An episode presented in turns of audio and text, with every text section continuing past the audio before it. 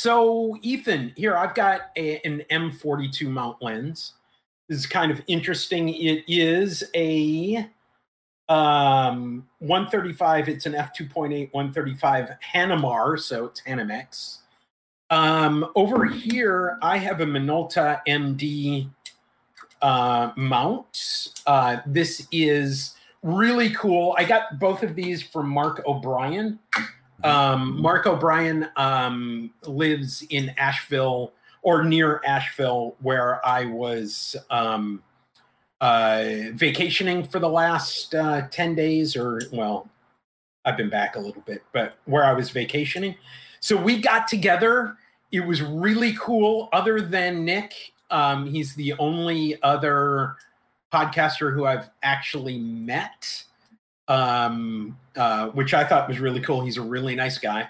And he gave me a box of things. And this is an MD mount. It is a. Um, uh, macro focusing. So it's a helical, right? Helicoid, MD to MD, and it's uh, macro focus, and it's a 2x macro, which makes it twice as good macro because macro is really one to one, right?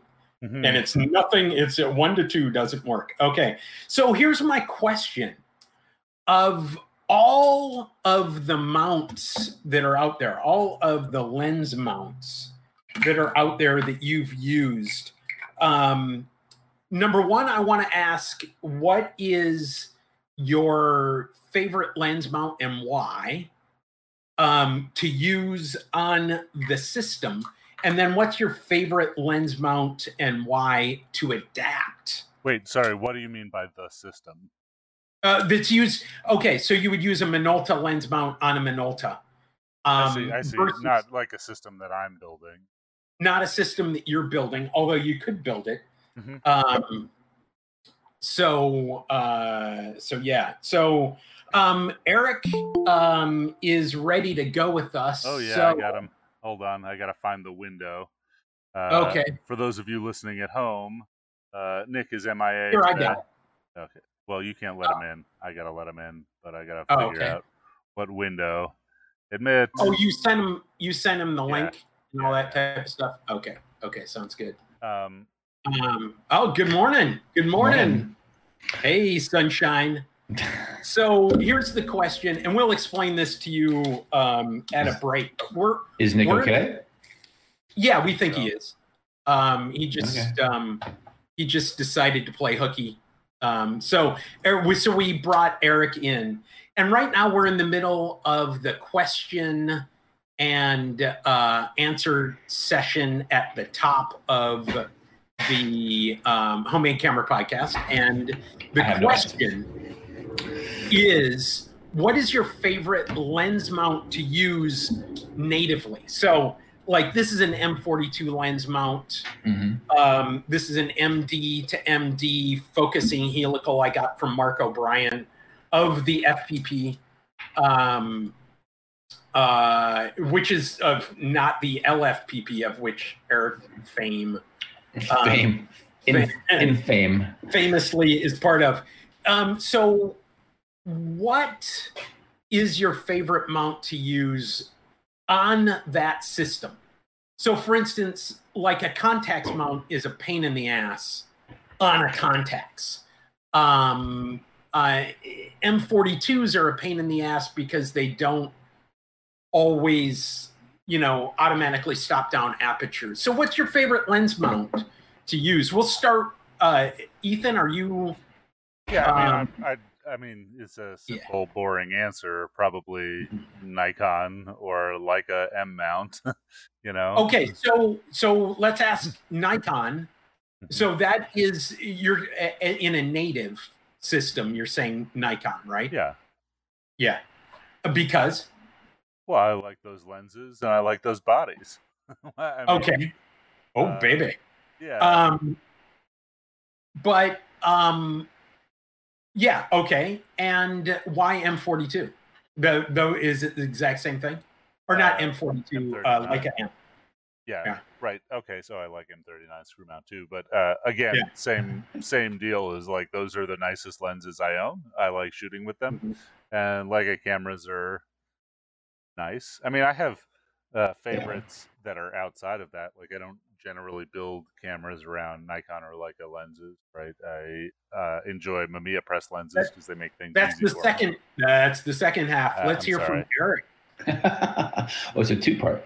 Yeah, um, well, I guess native native. Like if I'm not building a lens and I just have systems, um, I've always shot Nikon. Like, and it felt like when I was going to school. Uh-huh. When I was going to school, I'm not gonna say how long ago that was. Uh, like, especially in the, in the PJ, this the photojournalism set. The last century. Yeah, yeah, exactly. um, it Eric's always like fell. Age. Yeah, it always falls super cleanly. Either you were a Nikon or you were a Canon person. Yeah. And that was it. Unless, and then later on, like when she became a junior and a, and a senior, you became aware of of the Magnum crew and that sort of stuff. Then it was like you drooled over the Leica rangefinder and yeah. probably couldn't afford one uh, unless you came from a, a well-heeled family or got gifted something or whatever. But like you, you saw your your documentary photography professors with their Leicas, and you were mm just like, oh, yeah. Hi. So I'm a Nikon guy. I've been a Nikon guy for a long time, um, but due to a recent trip to Germany, uh, actually not that recent, a couple years ago, I love my Pentacon sixes. They're okay. quirky, they're funky, they're fucking brilliant. Uh-huh. The native lenses are amazing. That is my third favorite mount. Absolutely. Really? They shoot yes. super well um, and they make great platforms for handmade lenses. Okay. Well, we we're into the second half. Uh, Ethan, Ethan, what do you, what lens system, lens mount do you like to adapt? Yeah, I mean, so large format lenses take care of a lot of the issues of camera building for you, as do Mamiya press lenses. But you know, I might have a, a thing or two in the hopper involving Pentacon six mount, or or as I would call it, a. And uh, we can't key... see you, by the way. Oh, what? Yeah. Well, here we go. Uh, there we just, go. I'm gonna say I don't know why you're seeing my giant head right now. um, yeah, no, I I really dig the Pentacon six mount or or the Kiev sixty mount is how I know it. Right when I was in high school mm-hmm. and was totally broke, uh, you could buy a Kiev 60 with a lens and a finder and like ready to roll for like 120 bucks new. Oh wow. Okay. I'm thinking maybe um, just as they were starting to be imported to the US, maybe 85, they were 400 bucks. Um, or at least a Kiev 88. Yeah, um, the 88 yeah. were terrible. They had shutters yeah. that would lock up. The 60s had their problems mainly with overlapping frames and poor frame advance, which I have fixed on two of three of my Kiev 60s. Um, unfortunately, I didn't have those abilities in high school, and so eventually I had to adapt those lenses to uh, Mamiya M645 bodies, for which I could not afford lenses at the time. And the lenses were beautiful, but I didn't really love 645, and they were also just uh, stop down. Like there was no auto aperture on them when you adapted them, mm-hmm. and it was a big pain in the ass. I was happy to get away from that system eventually. Um, you know, Hasselblad is nice and it's an easy answer, and that's generally what I use because it doesn't overlap the frames uh, and require me taking the body apart to adjust everything. But um, man, my Kiev 60, like a Arsat C or a Vega, uh, is super nice lens. Maybe nicer than my mm-hmm. Hasselblad lens. And and I like the Bronica version of Hasselblad because of the money. Uh-huh. um, uh, but also, uh, here here's the thing: uh, talk about le- uh, framing or lens counting and and overlapping and all that type of stuff.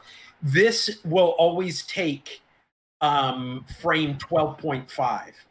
Um, it uh, I think it's permanently jammed on two twenty um, so it takes, well, it doesn't even do that. Um, it takes a half a frame on that last little tiny bit and uh, and then it winds on like it's done but it takes a 13th frame which is um yeah you know graham in, in my years of buying and selling cameras um, uh-huh. i am you know the etr and the sq and even the gs Bronica series are very Mhm. nice. Uh, I prefer Hasselblad, but I mean, Mhm. you know, Yeah. at any price is uh, a little bit different. But the SQ series, Yeah. I maybe 95% of the time something was wrong with them. It's Yeah. partially due to age and partially due to maybe crap lubrication that they didn't Yeah. know would all dry. But those cameras, I I just I don't trust them any more than I Yeah, trust a well, Kiev. my Bronica's, you know, it's the S series. This is an ECTL, but it's part of the. It's the last of the S, S- series. S S2 S2A. I used to Yeah. have S2As. Yeah. And I, I can't. I I've been burned. The the shutter. Ethan probably knows this, but their shutter system is overly complicated. They're Yeah. avoiding a patent or something, and Well, they're it- super prone to failure. They slide down. Yeah, They're- it they're slides down. funky. But what that does, um, uh, it finally struck me what's going on with that, and that is those lenses. I don't have one sitting right here, but those lenses have a flat, uh, have a uh, back of the lens focal distance of like 50 millimeters. Oh yeah, they're super deep. So, so it had to slide down in order to use those Nikon lenses. See, And I think that that's part of the deal was they went to source lenses from Nikon, and Nikon said, "Well, we have this lens," and they said, "Oh, right.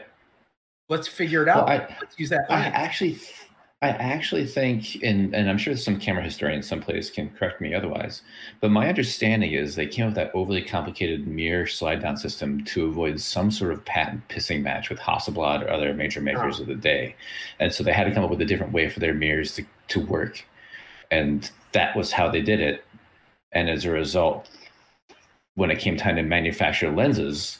They went to Nikon because they didn't have the ability to do so, and Nikon was Yeah. like, "Oh, well," because Nikon wouldn't make a lens like that for funsies. Like there, it Right. it doesn't work with anything Yeah.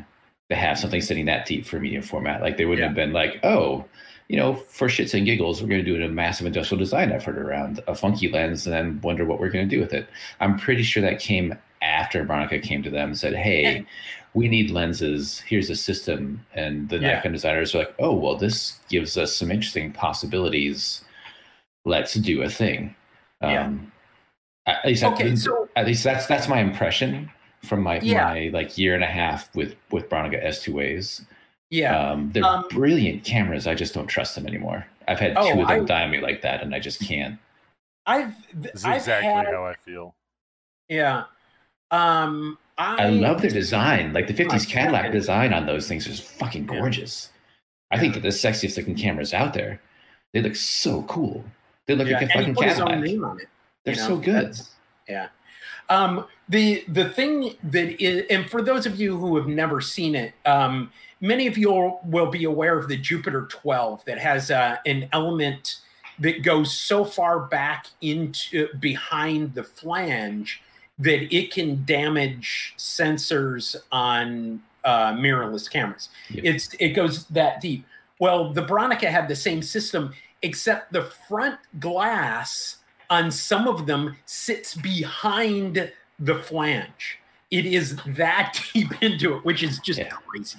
It is absolutely crazy. Okay, so um, so I um, I asked that question. I don't really have my own favorite, but um, uh, but I you know um, I I never got along with Nikon. Um, I was much more of a Canon person growing up, and and Eric, we can fight over that and everything else that we were planning on fighting over. I'm on Team Uh, Eric for this one.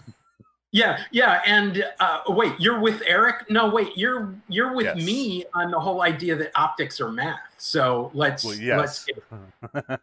That's for a Yeah, different we'll- podcast. I'll yell at yeah, Eric we'll- about that later. we'll That's a different podcasts on uh, on this. So, um, Ethan, do you got it all queued up? Are you ready to start the homemade camera podcast? Do you have the music? Oh, I think I probably have the music. And Okay. And We weren't even started. okay, and um, now.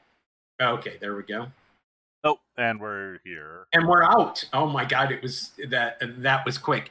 Uh, by the way, I think I'm I'm proposing a change to the name of this it is no longer the Homemade Camera Podcast. It's the Homemade Camera Authority. Okay. I think I don't know that I'm an authority on anything. no, Yeah, we we collectively are, and uh, from now on, I'm All I can think of when you say that is Cartman Yeah. literally saying, "Respect my authority." Like I can't. I Okay. can't. That's me. I'm, I'm not so I'm not so scarred by um, Oh, it's not scarred. I think it's hilarious. It's just Yeah. my immediate association. Okay, Sure. are we ready to start? okay Homemade yes Authority? so um i i uh, have been talking with ethan over the last week um about um what the subject of the show is and ethan has been no we gotta hold it for the show no we I gotta hold it tell for the show um and he said it just like that Yep. um just like i just said it um so ethan what's today's show about So today's show, uh, I just wanted to show you some things that I've been working on and show you where I'm Oh. going because I'm about to get there. But these, uh, we we couldn't find Nick this morning. He's probably out logging in the woods or Mhm. you know building a nine million pound steel sculpture in his shop. But uh, with a camera yeah, we have built it. Uh, Eric, and and this is okay. So this is a, a throwback to about maybe eighteen to twenty four months ago on this podcast. We issued a challenge, uh, Oh, which SD, SDC. It yeah, is- this is the yeah. okay. So we issued a challenge about two years ago on this podcast about Uh, Bring yourself up into the full screen so everybody can see you. For those people who are watching, All right, all right. Uh, so we issued Yeah, a challenge on this podcast about uh, two years ago, talking about self-developing cameras, and the idea was based around the Afghan box camera. And um, I'm I'm sad Nick is not here, but um, I think in two or three weeks we're going to do an episode with my buddy Joe Van Cleave, and uh, we will make sure Nick is here and we can blow his mind a little bit more. So anyway, the idea was, you know, an Afghan box camera is basically a large format camera with a box and an arm sleeve and a little dark room in the back, so you can make uh, prints, kind of like a Polaroid. And um, we all kind of said we would make one, and and like the simplest version was like a developing tank with a hole drilled in it. My buddy Joe made one of those, and then I made this uh, proof of concept, which actually became a product that I've sold ton of. Uh, this is the Pinholio, um, which I'm not going to talk about too much, but I'll just do a quick recap. It's got um, uh, this back for paper. Um, take a piece of paper in here, and then it's got a double flange that the back slides into that uh, prevents light and also that is box within box within box. So yeah, yeah, triple box sliding design, uh, which works as a light baffle and a frame, um, and then it has a dark slide uh, stop behind the lens, so you can um, slide it up, take a picture, slide it down, and then the lens is actually mounted on this like screw cap, and so once you've taken a picture, you can screw the cap off, and then there's another screw cap with a um, uh, light baffle in it, just like a developing tank, and then you screw it on and you pour chemistry in and uh, develop you know, When a picture. when you screw that that on and off, does it expose the paper at all, or is it completely light proof? No, no, it's it's, got, um, completely light. dark. So the I don't know Ah, if you can see okay. if you're watching on YouTube, the uh, slide is behind the lens. Oh, brilliant. So, you know, this was, I think, pretty clever, but I just made this as a proof of concept of where we were going is I wanted to replace the 20 by 24 Polaroid. Um, and that's been sort of a goal of mine for five years now, at least. Uh, Elsa Dorfman is one of my favorites of all time. She shot almost exclusively on that camera. Um, and, you know, it's it's been sort of in the ethos for I don't know, since the late 70s, early 80s, there were only seven of them, but they were really cool. And now they don't make media for them. So, anyway, Yeah. um, I made this guy. Uh, it became a product. COVID hit. We got into other things. I started building scanners and we kind of lost track of it. We never really recapped other people uh, and their their self-developing projects. Although there's a dude uh, with a very similar product coming to Kickstarter, but I got something better to crush him with.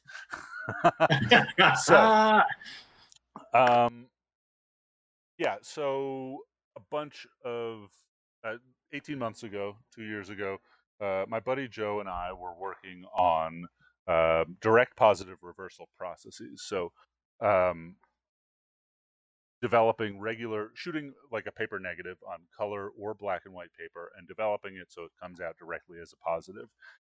And we got pretty good at it. I don't think i have showed you any of these but i'm going to show you some 8 by 10s that we shot on our sliding box camera and developed them inside of a prototype of a self-developing back. And i'll explain what that is later but i'll just show you sort of the types of results. So um, this is a photo of my buddy Joe. We have a lot of portraits of each other as we were working on that's this. that's usually how this works, right? Yeah, right. Not not necessarily going for art, just can we get color and tone? And so, you know, the interesting thing about this is this came directly out of a camera. There's no negative, there's uh, no intermediary process. We shot this and developed it inside the camera uh, or inside the and, bag.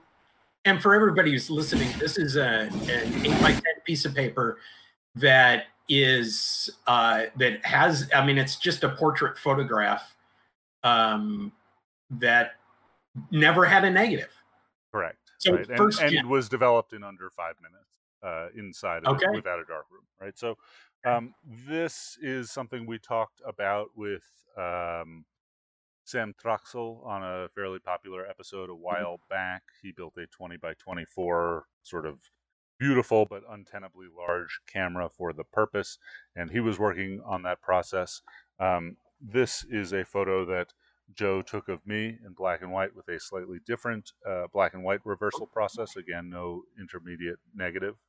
The day. looks scary. Yeah, this is after a long day in the coal mine. No, it's yeah. Um, this is a black and white, and um, that is ortho yeah, so it kind of um, looks like um, a tintype, right? It doesn't register red. Yeah. My beard is black. I look scary. Yeah. Um, and so yeah. we we had a bunch of success with these guys. Here's two others. This one's actually on a homemade lens, um, which oh, cool. is in the hopper. Um, and hey. this was my buddy Gerson. Um, so we had a bunch of success, and we actually did these in a self-developing back prototype which worked great. But you know, after a couple hundred shots, it uh, kind of just got broken. It wasn't as robust as I wanted to make it for a product, and um, we we wanted to finish getting where we were getting before I just released like an 8 by 10 back. And so a couple of weeks ago, I got back at it and um, I'm not to 20 by 24 yet, but I'm real close. I have some drawings to show you from SolidWorks, but I will start with this thing. Um, so what I'm holding up looks like a 4x5 film holder, only it's a little bit thicker, maybe an inch, inch and a half thick, but has the front profile of a 4x5 uh, film holder, standard large format. Um, and it has this little uh, on the top trough that's under one of the holes of the dark slide uh, dark slide pull right? So you pull the dark slide out and uh, a frame goes in here with some embedded magnets uh, there's magnets in the back and so you put your paper in the front put the frame over it you drop the magnets and they just snap into place because uh, you know that's how magnets work it's magic but so apparently you have a metal back to this. No, I don't. I, there's embedded magnets in the back. It's all. Oh, okay. So I it's. didn't want it to be reactive. Yeah, it's it's those super strong little like. Yeah, yeah, yeah. Rare you know, science magnets. magnets you used to be able. Yeah. yeah, yeah. you used to be able to get at uh, Radio Shack. I miss Radio Shack. Oh, in the days of Radio Shack, they did not have neodymium magnets. Maybe. Uh, anyway, so okay. Um, the thing that's different about this from a normal film holder, besides the price, cheap at any price, no, uh, is that it has uh, the same sort of light baffle as we saw on the Pinholio, where you can directly pour liquid into this and use it as a developing tray. Um, okay. And everything's waterproof inside.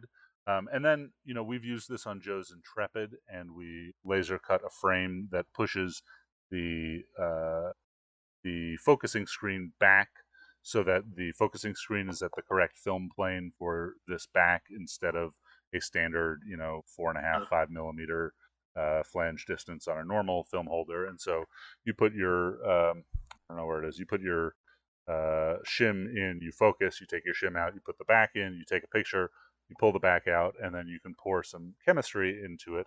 And you can make, let's see, um, the the process for the four by five, and and this was all like in service of twenty by twenty four, but you know there's five hundred dollars worth of materials in a 20 by 24 back almost and i i can't prototype seven of them one for space two for cost and so i wanted to get you know kind of this four by five done and done nicely before i moved on to even eight by 10 but we'll we'll get there. So we used it for some direct Harman prints. Um, and we've been uh-huh. thinking about working on this with a monobath, so it would be just a one chemical pour in. Yeah, I was I was gonna ask you about the chemistry because the reversal process, at least as I've done it with my buddy Vince, who like who has mastered this.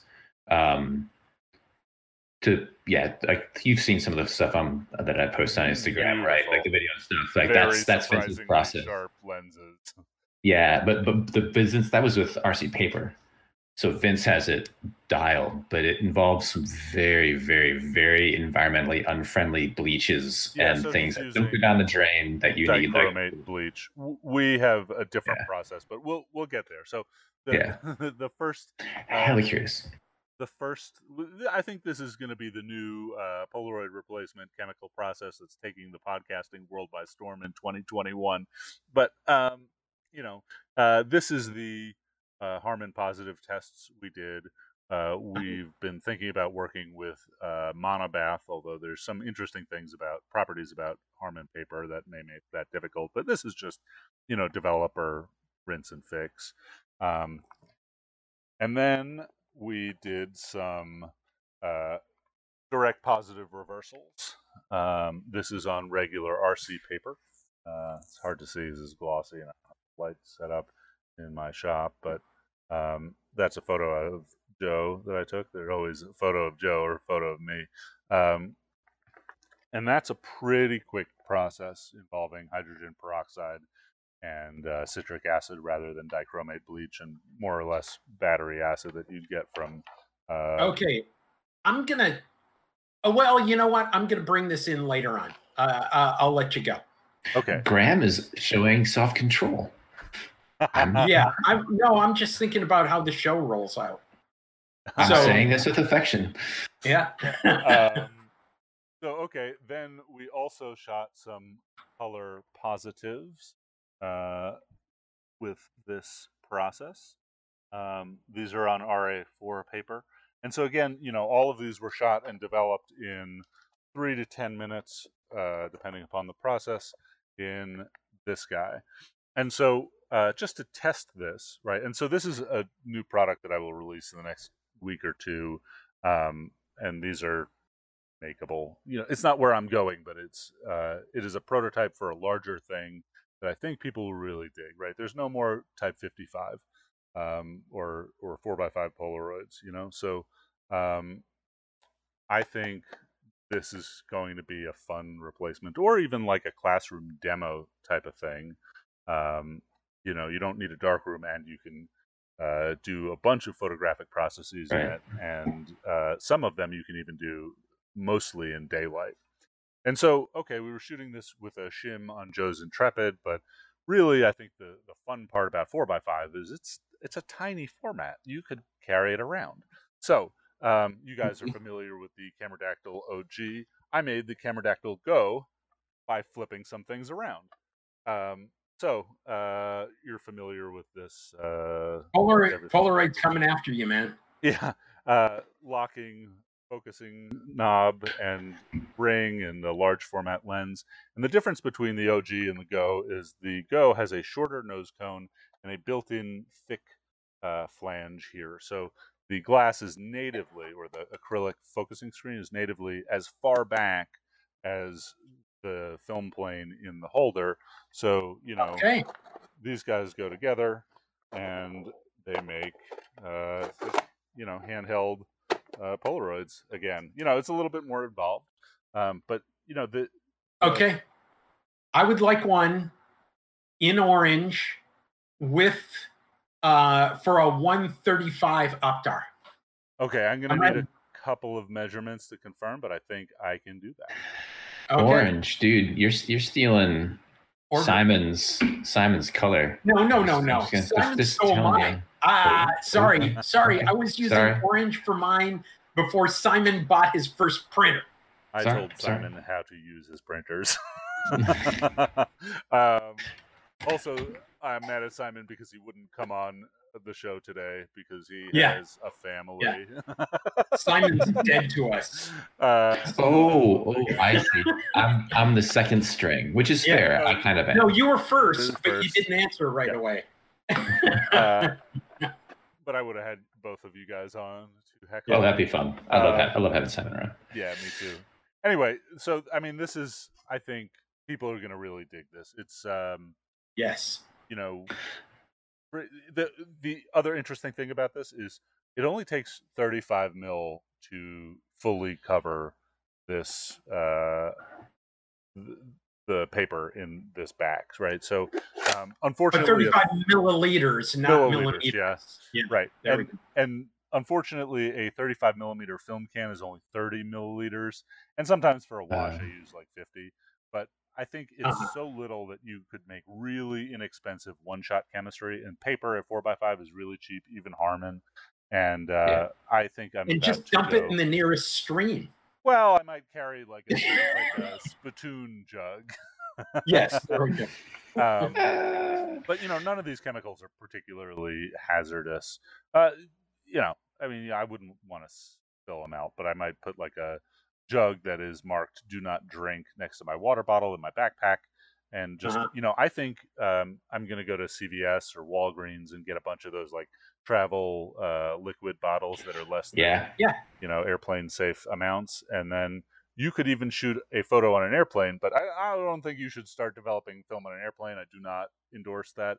But I think um, this is stick it on the window to dry. Yeah, I could literally have a uh, jug for waste and like a bandolier or a pocket full of developer stop fix or hydrogen peroxide or whatever process I'm doing and take a picture and while I'm walking down the street process it. Like I don't even need to stop. It's so small.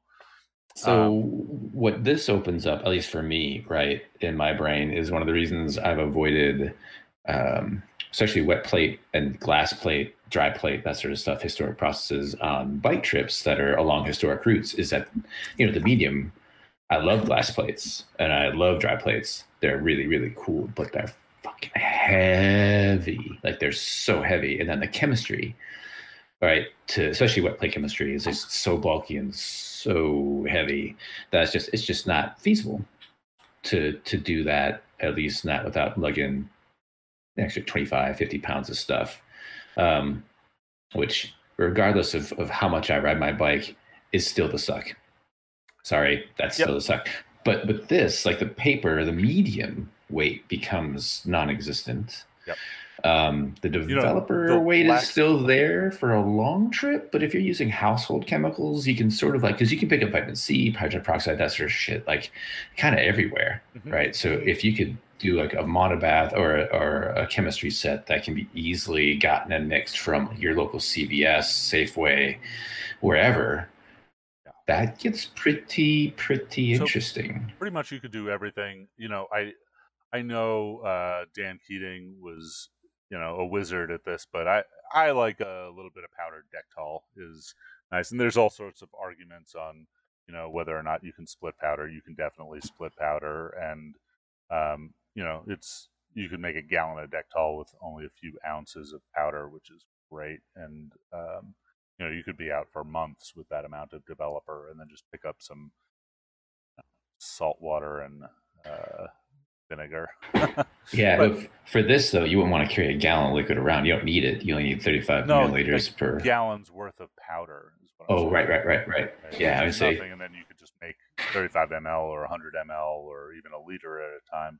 You know, the mm-hmm. last time I went to the Grand Canyon, we backpacked down to the bottom, and when it, we got up, um, we had to go back into the backcountry office to sign out, and we all weighed our packs with no water, I had a 60 pound pack. And like I am a ultralight backpacking guy, but 30 pounds of Hasselblads. really? Yeah. but I'm, Yep. I'm looking forward to taking some of this. Okay, so stuff thir- into the 30 pounds of Hasselblads versus one Holga. And uh, think about uh, I I hike with the Holga. Uh, it's a different thing, though. Yeah. I mean, yeah, I, you I know me. Some very Informative. sharp, terrible pictures down there. I, I, I'm a pinhole handmade lens kind of guy all day long, but there is a distinctly different output from a, a Hasi to a Holga. sure. All magic, all magic. Okay, But- Ethan, yeah, go ahead. are you are you ready to listen to a couple of um, um, monkey monkey wrenches in the gears in the works questions? Yeah, I think that's good, and then we'll I'll show you where I'm going with it. Okay. Yeah, yeah, yeah. Just for this, I think that this is a killer product. I want it. Uh, um, Same. the big deal. The there are a couple of things, um, and that is uh, I tried direct, um, you know, uh, direct positive, uh, reversal positive, whatever you want to call it, using uh, a bunch of different papers, and I had nothing but trouble. Mhm.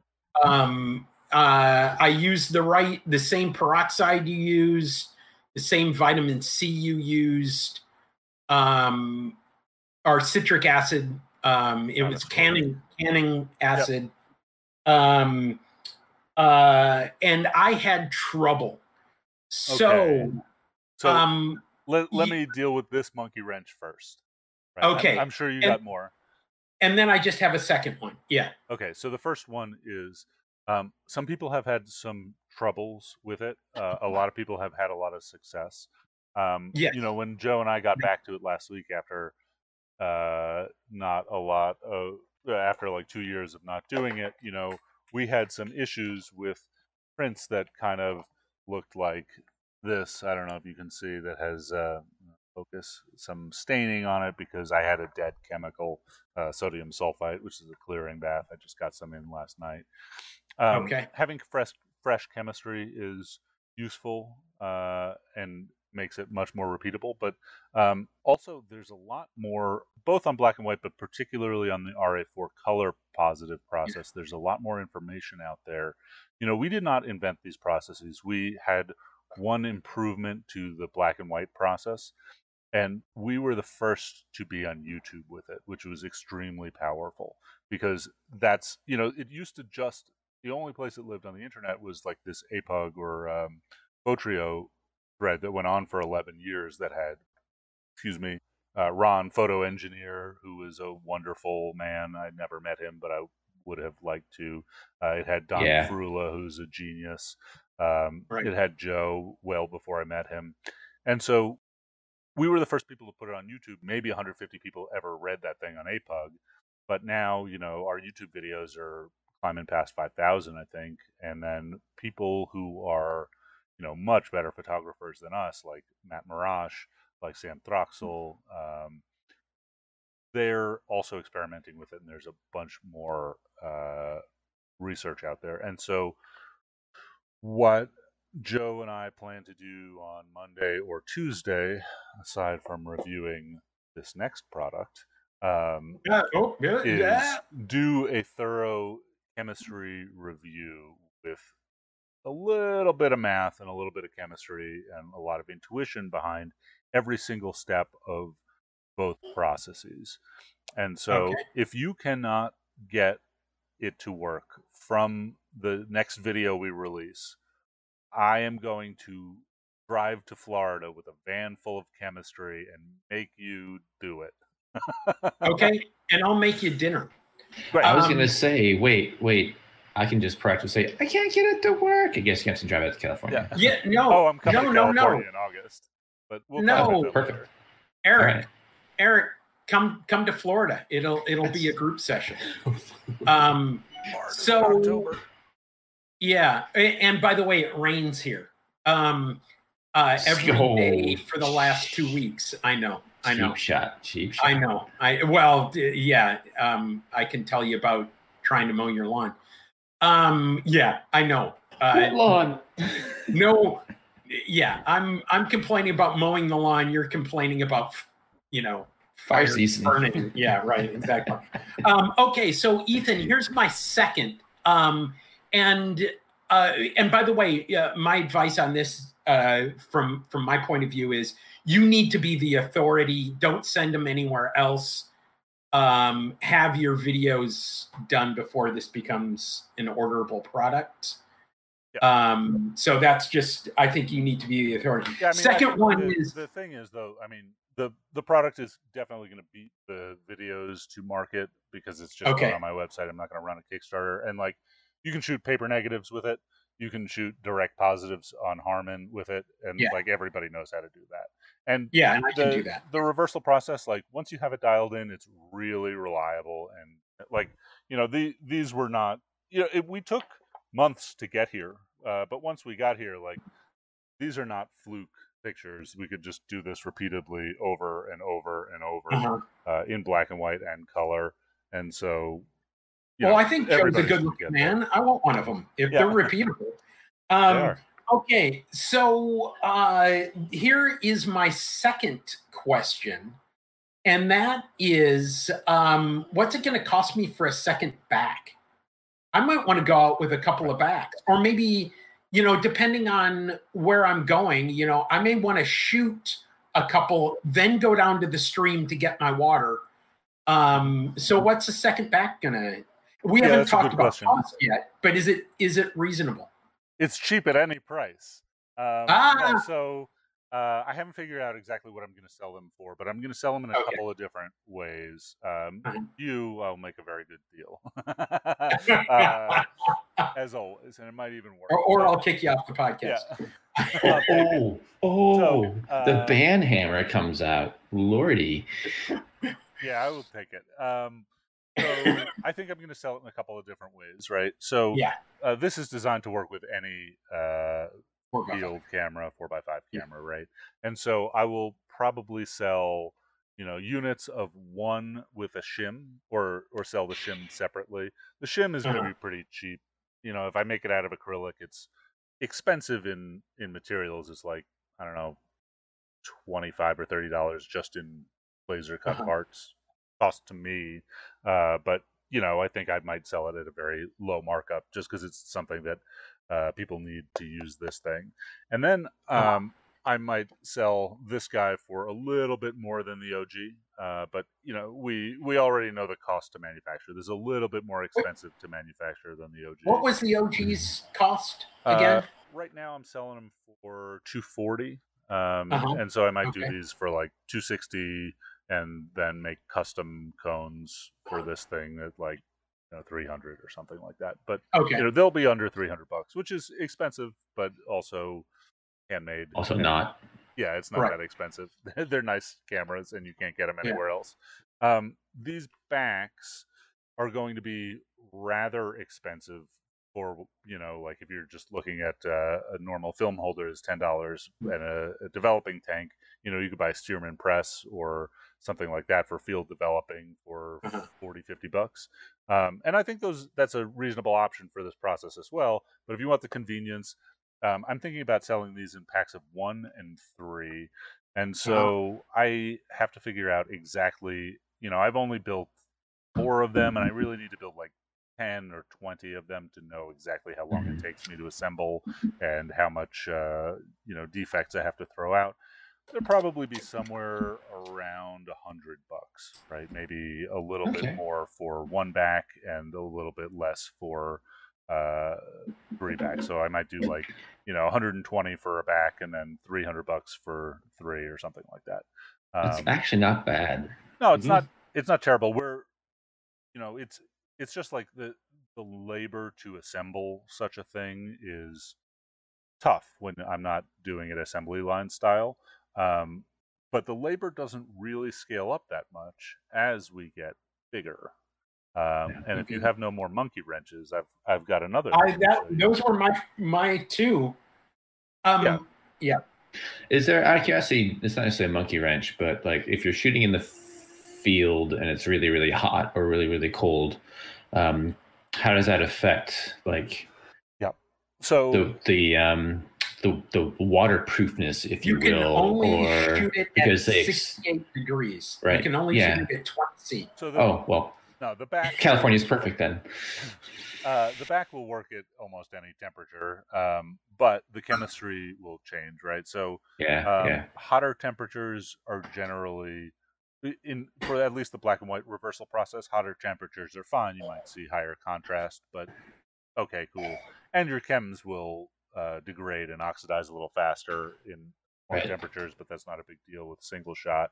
Um, as things get cold, like you know, are we talking California cold or are we talking Mount I'm just- Trollway cold, right? So I'm I- I go take it on- to extremes. Right. Okay. So um, California cold, there's probably no time anywhere in the state of California uh, in a 10 year period where it's too cold to use this thing. However, uh, let's say we are um, on Lake Monona trying to take pictures of ice fishermen with our RB67 camera and we shoot our first exposure and the shutter in my lens sticks open because it froze.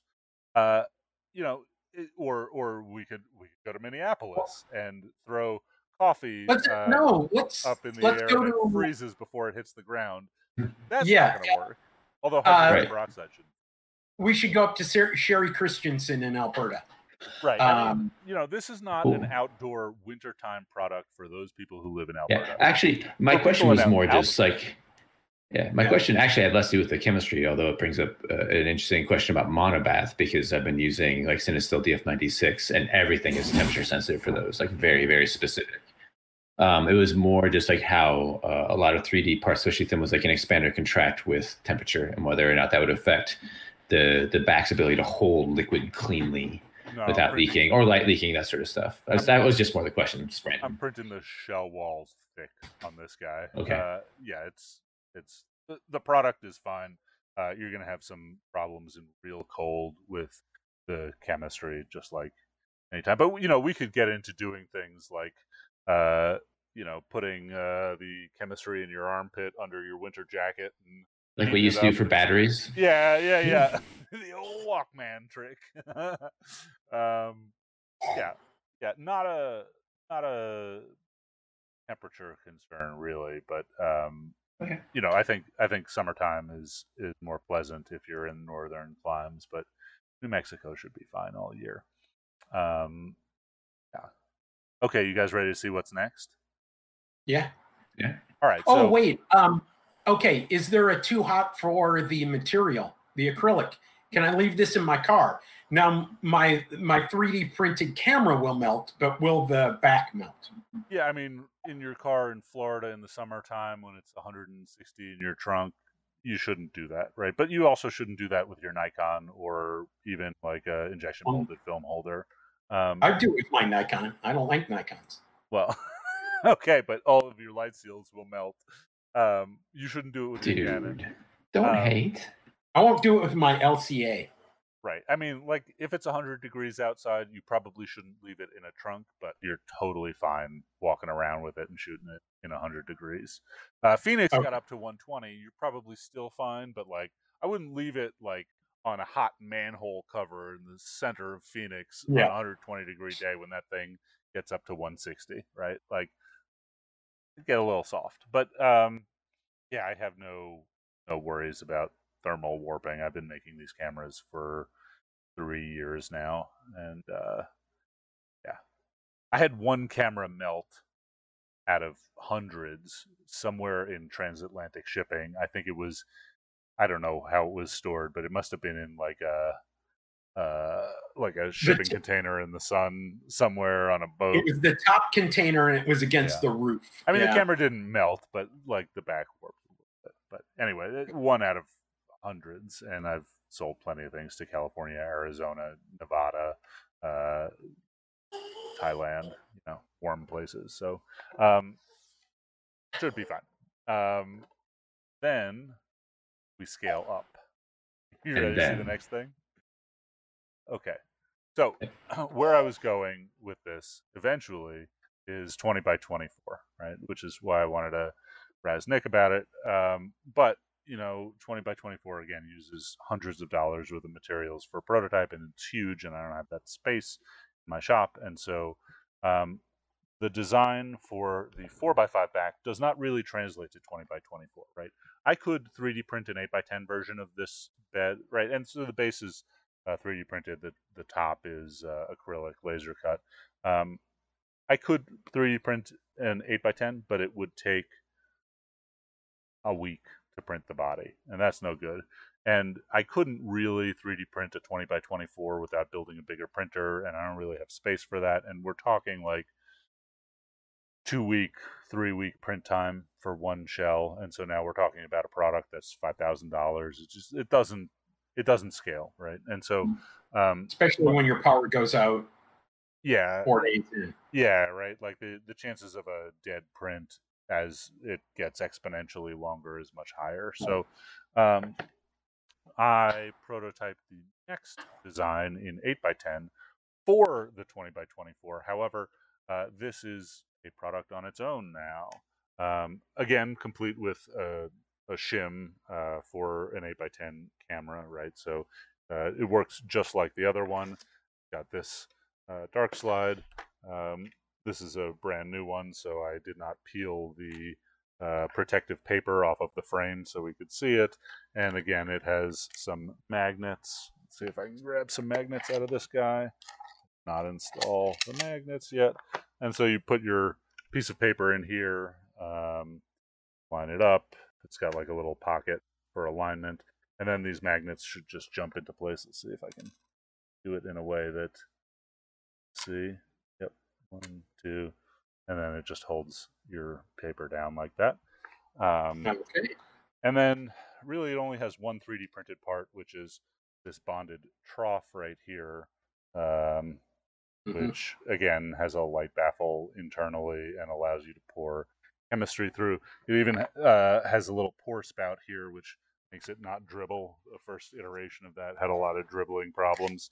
Um, and then you can pour in sounds like through a the dark slide. yeah. Um, the one thing that I might change is I may like laser engrave like exposed and unexposed, or yes, uh, you know maybe make one of these yeah. needles white or something. Um, but other than that, this product is ready to go, um, and it'll do eight by tens. It works about the same way, so I don't have too much of a spiel. Um, I don't have like necessarily a hand camera that goes around this just yet.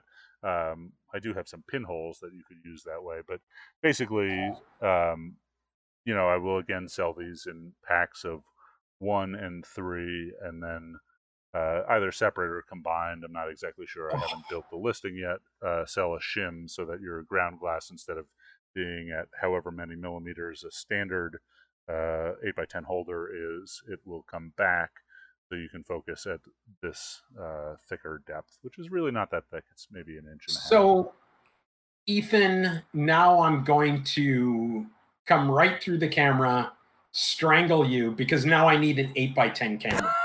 So, yes, you do.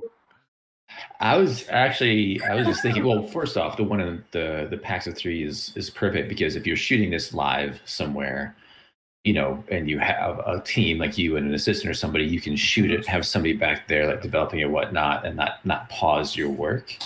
Um, so that's that's fabulous. Also, I think I already messaged you, but for like Alana Airtrim's project, I saw that come in.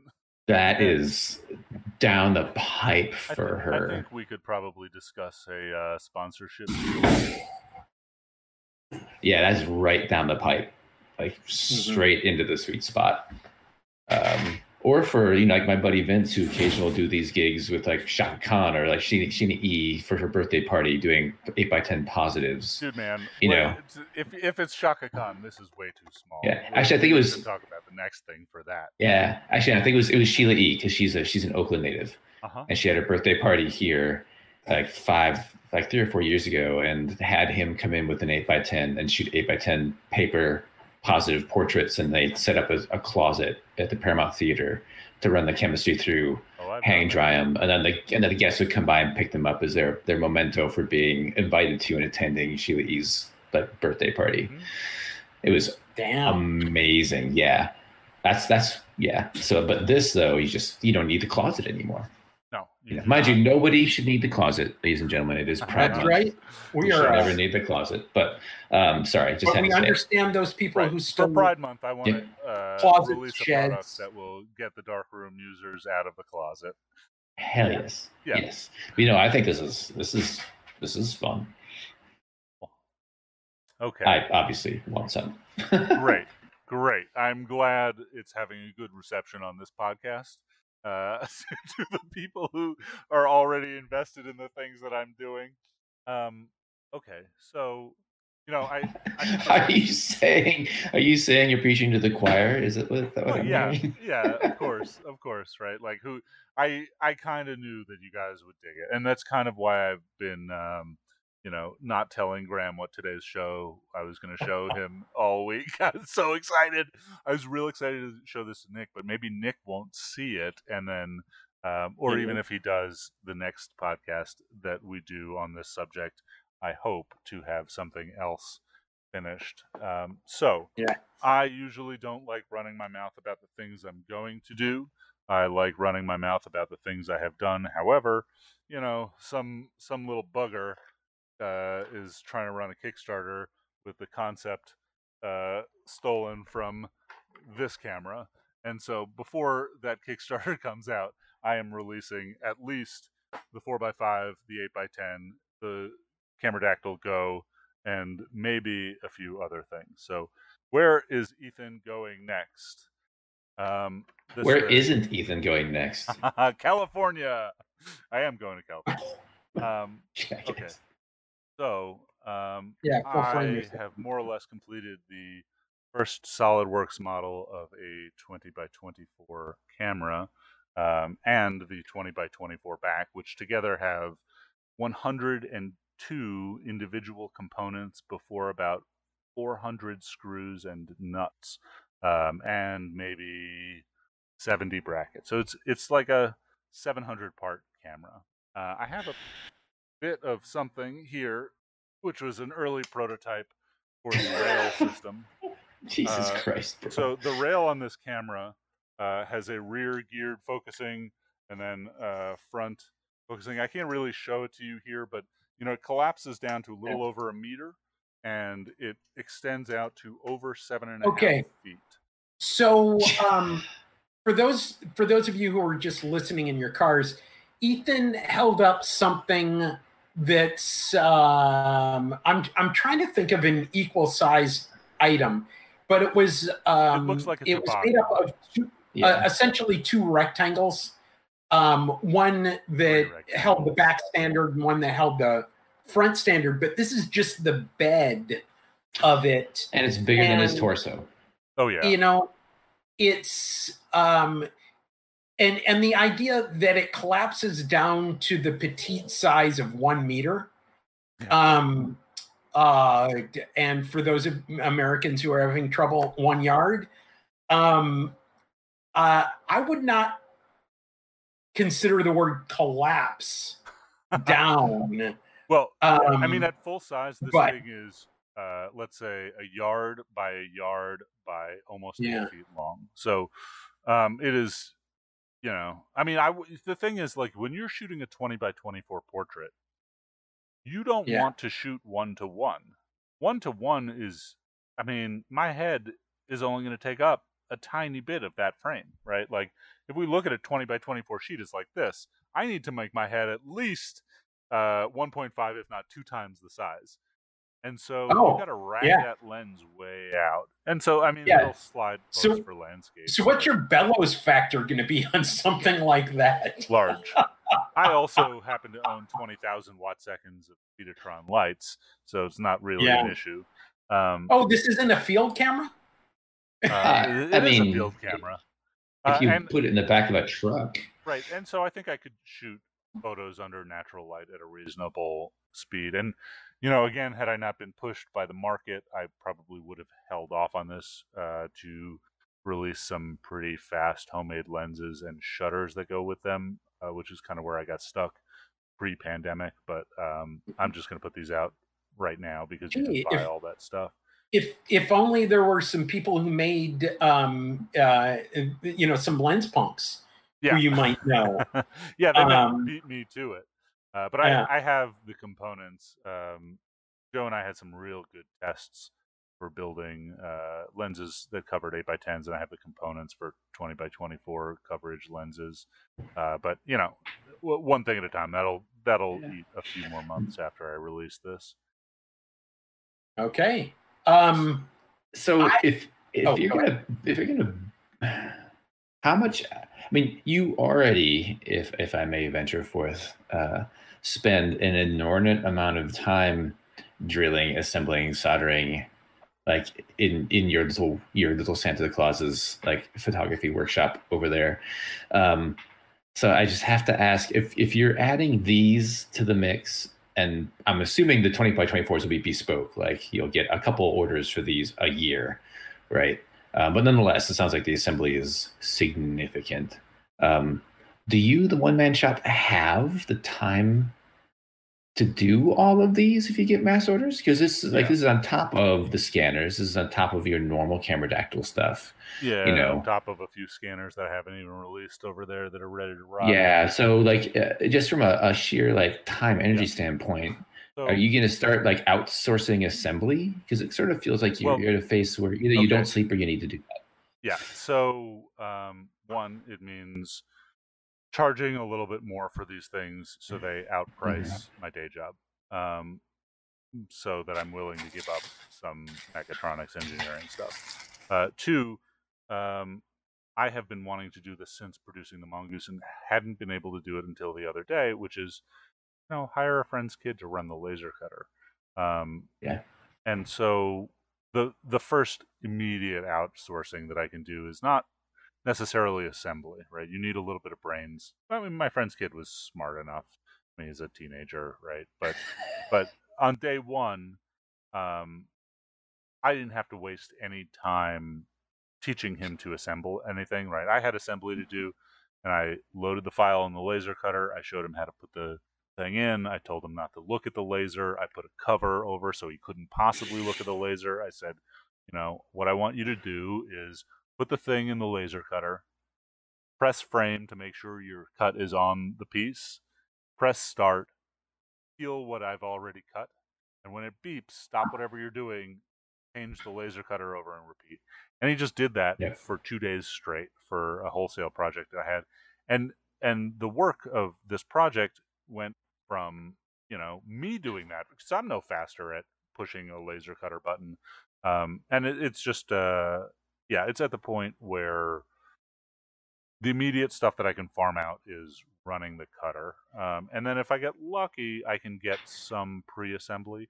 You know, I don't I I I don't think I've built like the most impressive brand, but I, I've built some brand and like some knowledge, and certainly sometimes I mess up and I have to fix uh you know broken thing that somebody gets or something lost in the mail, or whatever, and I try and be really good about that. But um, I still have a, like a, enough OCD about controlling like like nobody else gets to yet do the QC control, right? And Mhm. so like the final assembly right now and the final testing like is something I'm not really willing to give up. But like there are sub assemblies that I would allow people to do, right? Sub assemblies where the errors are obvious, like bonding one thing to another inside of a jig, and then I can just use a caliper in a second and, and check. So yeah, I mean, long story short, it just makes a little bit more sense these days to make the products a little bit more expensive so I can give up on doing, you know, brewery machine fixing and also so I can hire somebody at a living wage to press Mhm. a button and unload a laser cutter and load a laser cutter. Okay, cool. End of Yeah, COVID is it- nice. Yeah, well, and you don't have a, a kid you can press into quasi-slave labor like Jason Lane does. You know, I mean, but Jason Lane Yeah. has an army of kids, right? Yes, the, he does. whole He's- he's- for him. he is paying, as is, Yeah. is my impression. I've never asked him, but I assume so. I mean, Yeah, my kid would never do that without me paying him. So, you know, it's just that way. yeah, I think. Um, I mean, I aside from like, I wish I was 15 again and I could go work for Jason. I think it is probably like the best summer job or or after school job of all time working for that guy. But you know, I think I I might uh, I might have a similar. Hey, we got Okay. a question. Is uh, Taj 3D asks, would there be a camera kit the consumer could assemble? Um, yes and no. So the backs, the self-developing backs, I'm not going to sell as a kit. There requires a lot of acrylic bonding, which uh, basically you get one shot at. Um, and so if you don't get it right, you're going to ruin it. And the first time you do it, you're not going to get it right. And so if I sold the kits, I would have to sell you so many spare parts that it would be more expensive than just a, a pre-assembled thing. Um, the Go is probably not going to become like a like a Bronco pan style print it yourself. However, I do have a bunch of flat pack uh, wood pinholes, um, like you know this is a four by five that you know the this back could go on or a regular film back. It doesn't have the Oh, straps. Move it over so we could see that. Oh, sorry here. Yep. Oh, yeah. Yeah.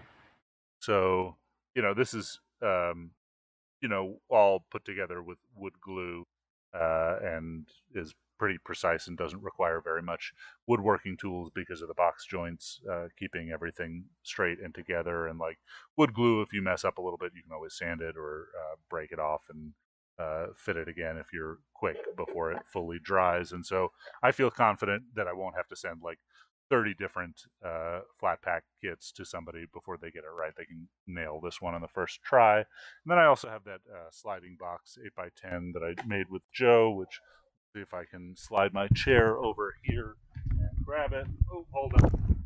The world's longest headphone cords. Yeah, well, I'm also thinking about being prepared for your presentation, but we won't say anything. All right. Okay. So this is something I just built as a test bed. Uh, this is the Cajon or copycat Cajon from uh, design of Joe's that I made that's laser cuttable, and this is just a standard like you know 1800 style sliding box camera with a tailboard.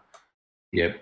Um, and this one, if I assembled it, it would be about two or three hundred dollars to ship uh, somewhere. Even like in the U.S., it's it's a big boy, but flat it should ship much cheaper. And um, You can just bring that with you in August. It's fine. Just drop it off.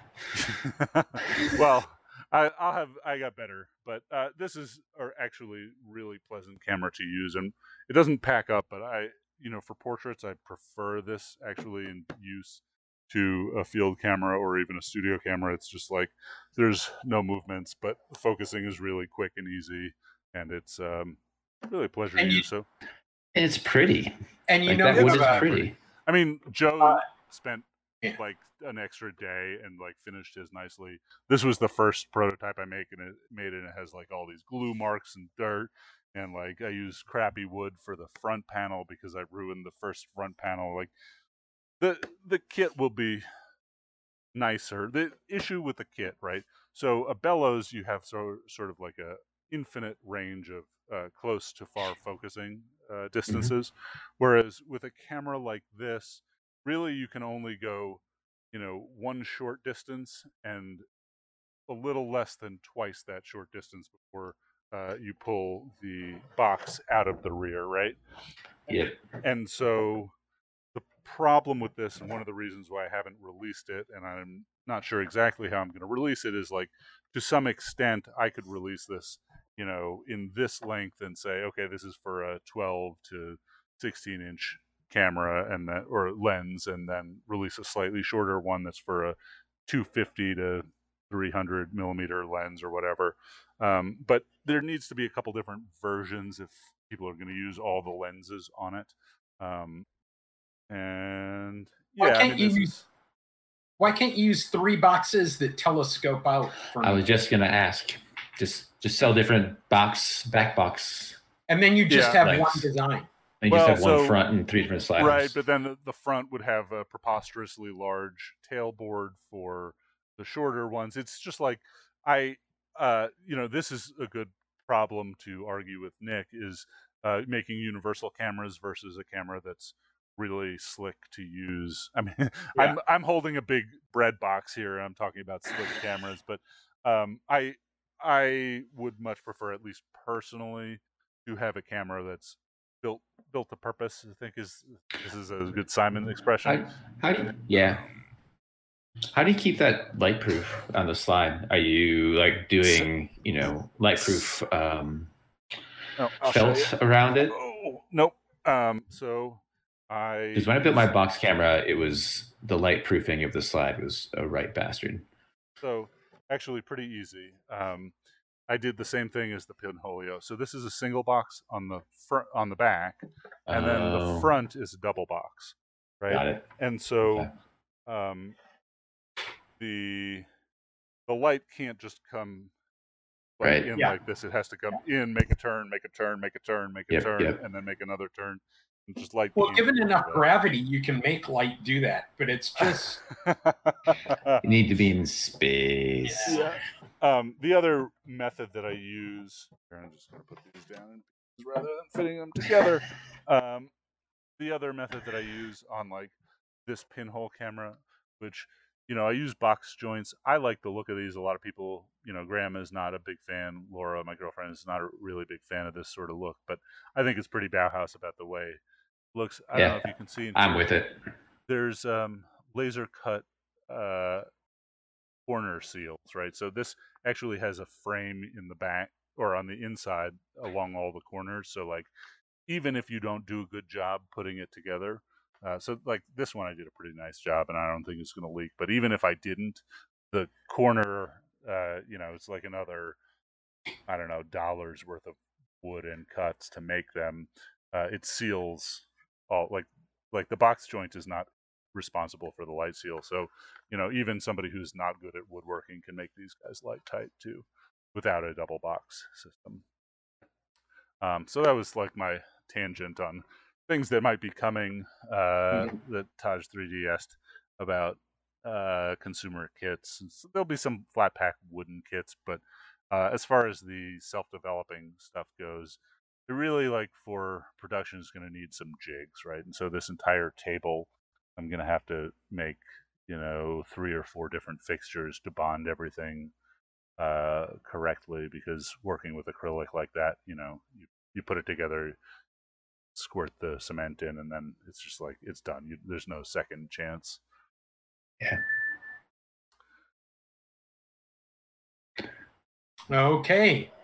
Um, well, um, I think well, uh, I think that that. Do you have anything else that yeah, yeah, Yeah. you know, you want this Anything or- else? So I've I've told you the two more things that I want to make, not including the uh, shim for the 20 by 24. Although there probably won't be a shim because there are, probably aren't that many people already with 20 by 24s. You know, I think that's going to be a real expensive camera. It's going to be a real expensive camera to ship. But like, if you want a 20 by 24 from Canham, it is a beautiful camera, and I would never knock Keith's work. Like, I aspire to be that good one day, but that's a thirty thousand dollar camera before a back. yeah, I think I can do uh, a little bit.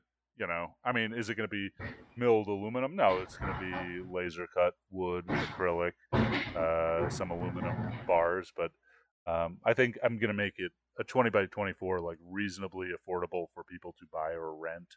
Um, and then, just like in the spirit of the homemade camera podcast, um, I have many uh, notebooks with drawings, but I, for this one, had to go to uh, this binder holding just sketches of components.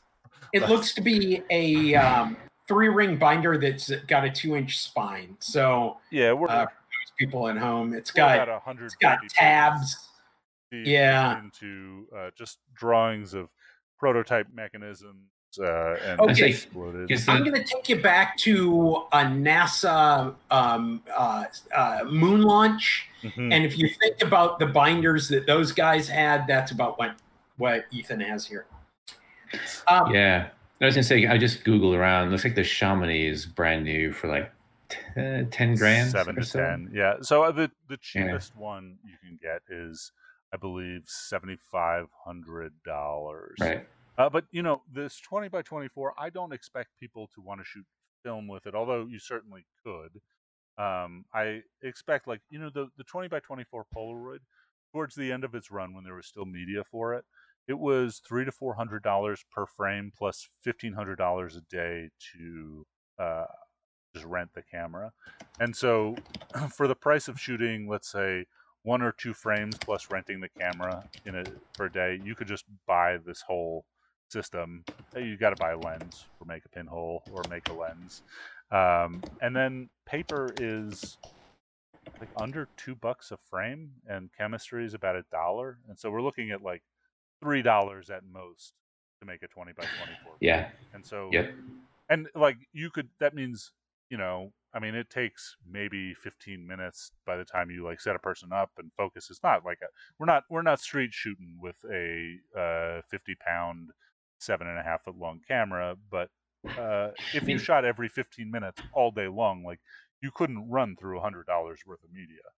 I mean, the challenge is though is that I mean, I've never shot 20 by 24 Polaroid, but like paper is inherently much much slower, and like I said, you need like 20 million watts of flash No, so and like enough to blot out the sun and, and make your subject blind. Like it's good you can only shoot a portrait every five or six minutes because it's going to take them that long to be able to see once you strobe them that heavy.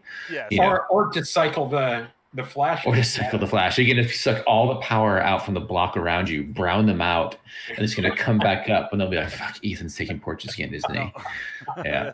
That's, that's not true. I can I use two different sides of the room which are connected to different breakers for different power packs. But I um, think you also have to be 1,500 feet from a substation or less. you know it's I mean paper is slow, but you can still Yeah. shoot really sharp outdoor portraits in sun, even shade if you're Yeah, really yeah. still.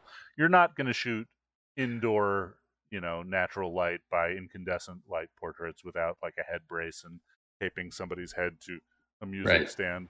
I Um, I was but- mostly being tongue in cheek about the speed of the medium, No, but just right. for folks who are listening, like the the reality I- is That that a paper is a is a much slower beast than than the Polaroid that we're espousing to. I mean that being That's a concern for the place. Cameradactyl One uh, being a handheld, primarily a handheld camera. Yeah, so I mean, this thing I'm shooting OG one, Yeah, the the Go. Um, OG Go, not one. Sorry. the I mean, this thing I'm shooting at a 25th of a second in shade, um, Okay. at f four seven to five six, right? And so like in bright sunlight, I can get maybe almost a hundredth of a second. Um, yeah, I was gonna so say it's that's like- not it's not terrible. It's not. I'm not going to shoot sports with it, and I tell my subjects to, you know, be still. And certainly as it scales up, right? Like the eight x ten, I only have an f six three lens, and the twenty by twenty four, I start having like a f eight or f twelve lens, depending upon which Mhm. one I'm using. And so it, it becomes, you know, more challenging and limited as the lenses get bigger and darker and have a shallower depth of field. But uh, it's, I think, very doable. Yeah, I mean, it becomes um, akin just like shooting any other old Yeah. process. Wet like wet plate is wet plate is half an ASA, you know, or whatever yeah, it this is. is much faster So than wet like- plates. it's uh, I'm thinking the 20 by 24, you know, where it's like an exposure of one to 10 seconds. Like this is still in that sort of realm of oh okay, no, I. I, I can shoot an outdoor portrait by twenty. You know, not with uh, the bellows racked out all the I was way. saying, I was thinking But, the know, bellows at- at- factor. one to one. I think I can shoot one at about a quarter of a second Okay, yeah, outdoor shooting. Totally. Right? Okay. But you can even do by hand. And, and I will Easy peasy. because I haven't built that shutter yet. Yeah, yeah, and that's that's yeah. I can nerd about shutters on a later date, but um, but yeah, We need to get one of these, and I say we, Ethan, you need to get one of these in Frank Thorp's hands. Who? Frank Thorp, Who's Frank uh, Thorp? the guy who Um, shoots the guy who the shoots White House, White House, or not White House, uh, No. Capitol photographer for NBC News. Yeah, he shoots. He's like the younger version of David Burnett. He shoots uh, speed graphics and four x fives um, as part of his daily, and also Rotunda. digital. Yeah. Yeah. he's a fabulous photographer. Yeah. Um, he's on my list to get onto the podcast Yeah. at some He point for was, large format um, photography. During uh, the January 6th um, rebellion, um, or maybe I should say treason, Sedition.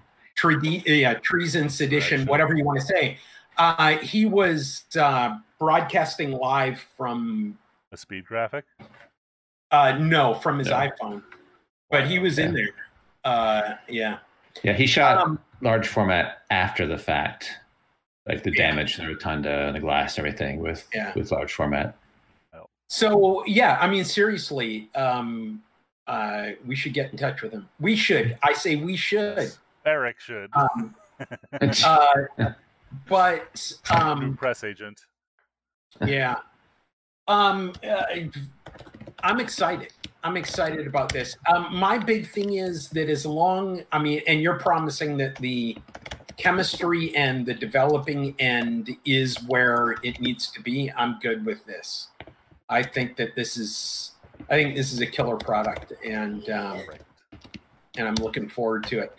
Um, although now that I look at it, maybe I don't need um, uh, the go uh, I may just put it on my Chamonix and go. Um, yeah. But uh, but yeah, I want to. Uh, I, I'm. Uh, I, I'd love to have uh, serial number zero zero zero five. Um, I'll or something. excellent deal. Okay, sounds good. No, we make a deal. Yeah. I have no that. I have to trade to you, I gotta say, and um, and this is something I it, transitioning out to the out of the show. I got this baby. Okay, um, Mark O'Brien once again from the FPP uh, gave me a box of old lenses. Most of them were uh, were like M M forty two uh, lenses yeah. uh, to to lens punk up. Uh, and thank you, Mark, for those. But he gave me this, and this is an old Diana um, without a lens on the front. I don't know what he repurposed the lens mm-hmm. for, but um, uh, Ethan, I'll trade you this. I'll even put a lens on it if I don't. After he drops it, as I just bobble it. I am yeah, 100% exactly. done with anything smaller than four by five, but no, no, this is four by four. Oh, this is no, it's a Diana, so it's four by four. Okay, I'll make an exception. Okay, you got okay. yourself a deal yeah. partner. yeah, there we go. Um, well, no, so, what I really want is for you guys to uh, mention it on Lens Punk. yeah. Oh, yeah, yeah. We'll do that. We'll do that. Um, uh, so, uh, yeah. So I think maybe we should head out at this point. Is that uh, Eric? We um, uh, do you want to talk about your project in um, uh, not Napa, but what's right next to Napa that I Sonoma? Oh, it's Napa, Sonoma, and Solano. It's pretty yeah. much uh, anywhere in well north of here is is the fire zone. Yeah, we're just we're just to call those counties the fire zone at this point. Yeah, that's kind of where it is. Uh, um, do you want to talk about that? Do you want to let people know about that uh, project, or or do you want to hold off until you have something? No, no. I mean, it's it's it's in. Well, I would say it's in flight. The arrangements are mostly made. There's a few more organizations uh, I need to get in touch with or try to get in touch with. So, since the fire seasons have become like an official season, um, yeah. or Californians are realizing like it's no longer a, a one-off random thing. Like we're gonna have fires every year. Uh, I've I've been trying for years or wanting to for years to do a portrait project around uh, the animals that are evacuated during the fire zones. Um, and it all started because a, a good buddy of mine uh, that I used to work in motorcycle shops with um, is, and I say this with complete affection. Um, let me see here. Is a rancher kid um, from up in that area, and um, is a founding member of a group called Sonoma Napa Fires Livestock Evacuation, which is just it's a bunch of folks with really big trucks and really big trailers um, who go screaming into people's places to evacuate their animals. Uh, because when the fires first started, like there wasn't a service for that. It was just all volunteers, and they would they would bail people out with the fire like you know 100 yards from their place. Um, so and, I, I part of the deal with this is if you have 20 horses, you do not have a truck no. uh, and a trailer that will haul 20 horses. You have a truck and trailer that may haul six. Yeah, at so best, usually two. Yeah, right. often two. Yeah, yep. or you or you have ten goats on your property, or like ten cattle. Um, and you need people who can load them who are good and exercise those animals because horses just don't get on any any damn trailer horses are super smart and they're skittish and you can't just like grab them like you grab a dog and a cat by the scruff of the neck and toss it into a carrier and get the hell out right mm-hmm. um, they sense panic as well so anyways uh, this year we're 85% drought in the state of california as in 85% of california is in serious drought so our fire season is going to be not like August. It's going to be now. It started now. Um, and I've made arrangements with Solano County Fairgrounds, uh, um, Sunrise Horse Rescue, uh, Jameson Ranch Rescue. I'm trying to work with, trying to get some wildlife rescue groups in um, Solano County Animal Control to take portraits of animals and the volunteers that care for them. So basically, I'm going to go in after they're sort of placed into the zone they're being evacuated to, usually county fairgrounds, and and just work all day uh, grabbing volunteers and staff and whatnot. Say, hey, what is the animal that you like the most, that you care about the most, identify with the most, the one that you check in on, the first thing, the one that you're worried about. Um, take me to that animal, tell me its story, and I'm going to take a portrait of you with this animal that's touched you. Like because we don't we talk a lot about the property damage. We do talk a little bit about about the uh, evacuations. We don't really talk about uh, the effects they have on on the animal population. Like like animals actually will get tre- tremendously uh, traumatized by this stuff. Um, and also the people who go just above and beyond to like take care of these animals that just aren't theirs like these aren't the owners Mm-hmm. They're mostly volunteers who just come in to help. Um, and it's no longer, like I said, it, it's no longer a one-off. This is a it is yearly thing. Um, it is one of the best things about being um, a, a country country person. I'm going to just say, and that is you. When one is in need, you band together because you never know when you're in need uh, it's the same thing right. that you hear in droughts when farmers from Kentucky send hay to uh, Montana because people their livestock is yeah uh, yeah yeah. So, so, it's it, it's not for the money; it's for the the mm-hmm. love of what you do and the animals that you're with. Right.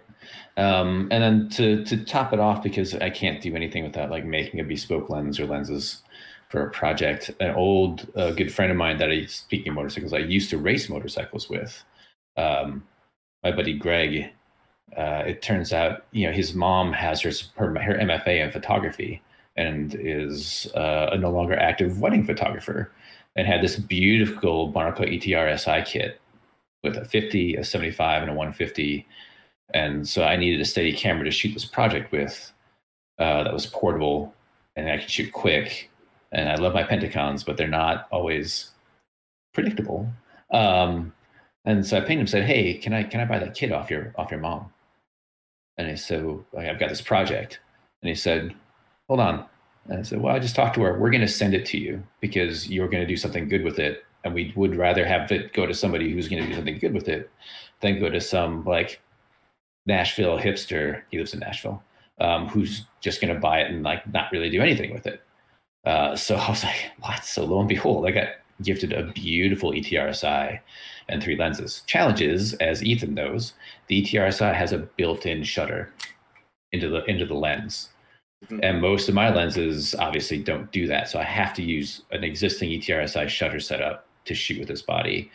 Um, so essentially, buying ETRSI lenses with with with fungled up glass and disassembling them, and then using uh, elements inside the barrel and the back um, to build lenses, uh, which is a huge issue.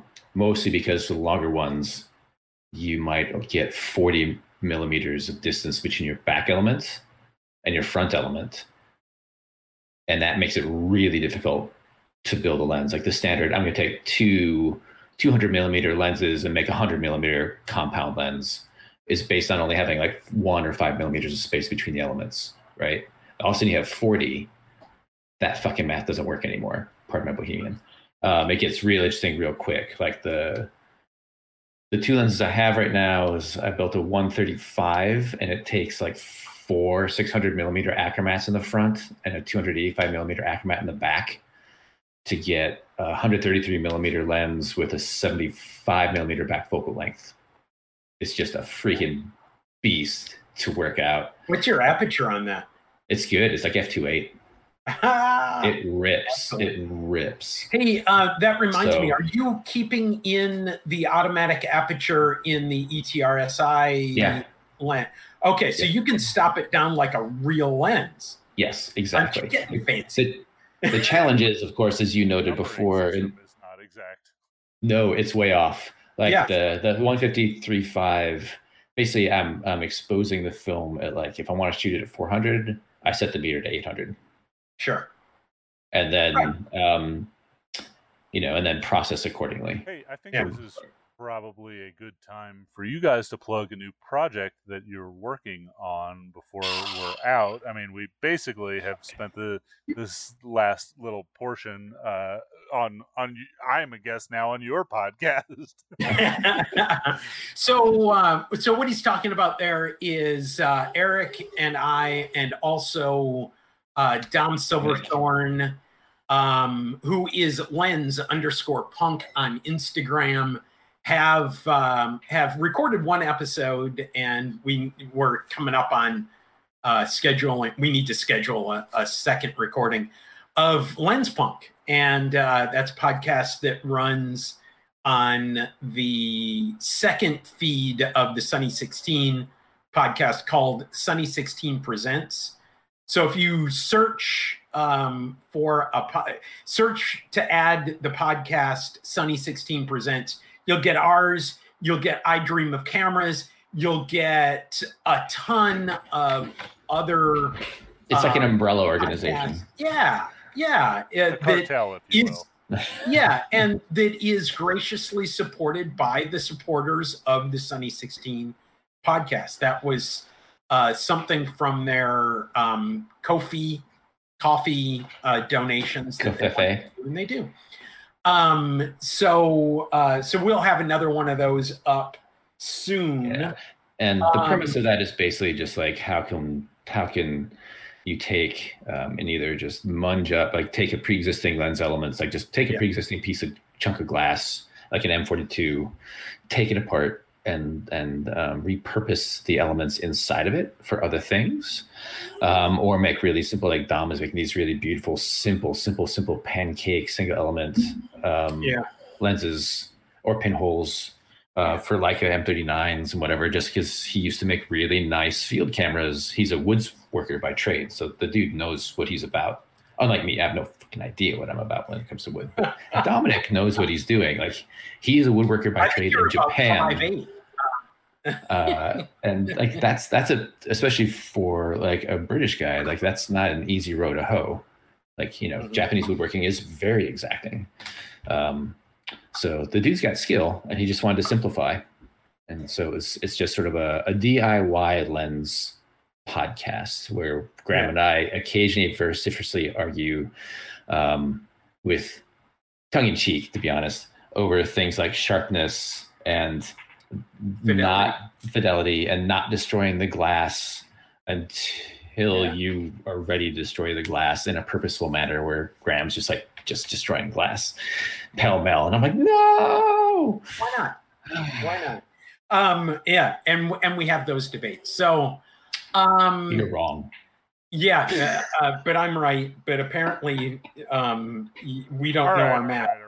Uh, okay, so um, Ethan, how do people get a hold of you? You can find me at cameradactyl.com or at cameradactyl on Instagram.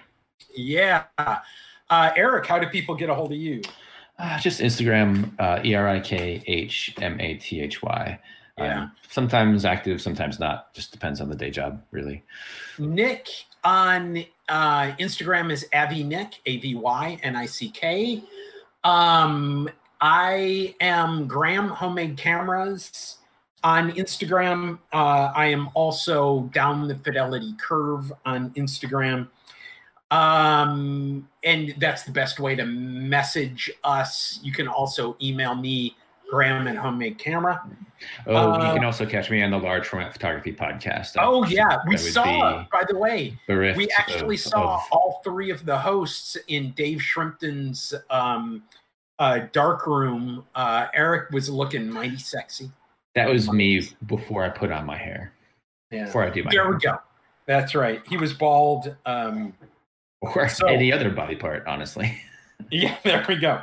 Um, okay, so um, I guess uh, we want to thank Robbie Cribbs um, for providing. Hey, and before the- we go, um, I'm oh, going to put up a chat link for those of you watching live. If you want to come say hi after the show, uh, this is the link to the chat we're in. If you're not watching this live, make it make it a bit smaller. It's still sitting outside my view, so I never know if yeah. Okay. So it is uh, meet.google.com slash xnh dash hmhg dash ybe and do that. YBE. do that and, and, go to that live while you're uh, in your car. Yeah. Um okay. no. Okay. No let's, don't let's do that. Robbie get out of here and yeah robbie thanks. Thanks, Robbie. Thanks, Robbie.